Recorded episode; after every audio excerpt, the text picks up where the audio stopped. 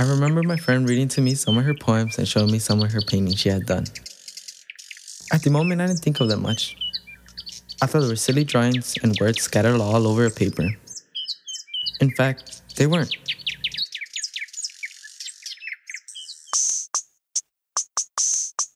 I had despised her art, which later on was my only supplement of happiness.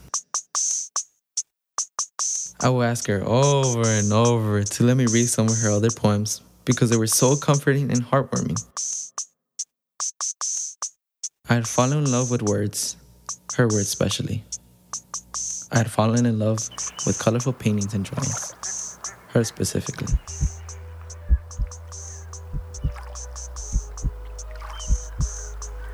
They only gave me a hint of her untreated heart and her wandering mind. This is when I started to write and read others' art. Had a jungle of words and untold personal stories lined up to be heard. I learned to clear my thoughts and let my mind and the pencil that I hold flow.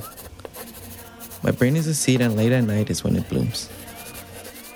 And its colored petals paint the blank pages of my notebook.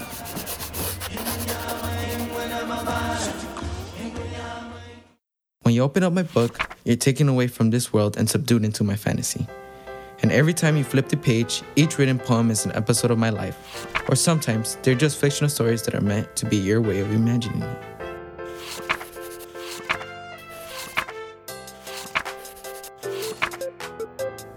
I live in a community filled with gangs and violent crime. And I believe that poetry is an escape from this reality. I believe that it's a lifestyle that you can live every day. It is a way for your voice to be heard and your chance to make a powerful statement. My parents come from Guerrero, Mexico, and if they had this when they were younger, they would have had a way to express themselves. They would have been able to write about their lifelong memories that were either good or bad. Even I, as a child, don't know all of their stories, but I do know some of them. My dad once told me about his childhood and how it was filled with work and school.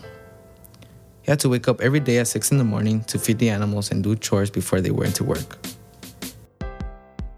Although he didn't have a notebook to write down all he was telling me, he remembered this and was telling me about it, which made it significant. Even now, he works three jobs and five days a week and gets very little sleep. But two days off isn't enough rest for him. You can see my dad is tired when he wakes up to go to work. You would think that all this hard work would age him very quick, yet there isn't a white strand of hair on top of his head. His determination to keep providing the best for his family has been passed down to me. This has helped me shape the person that I am today.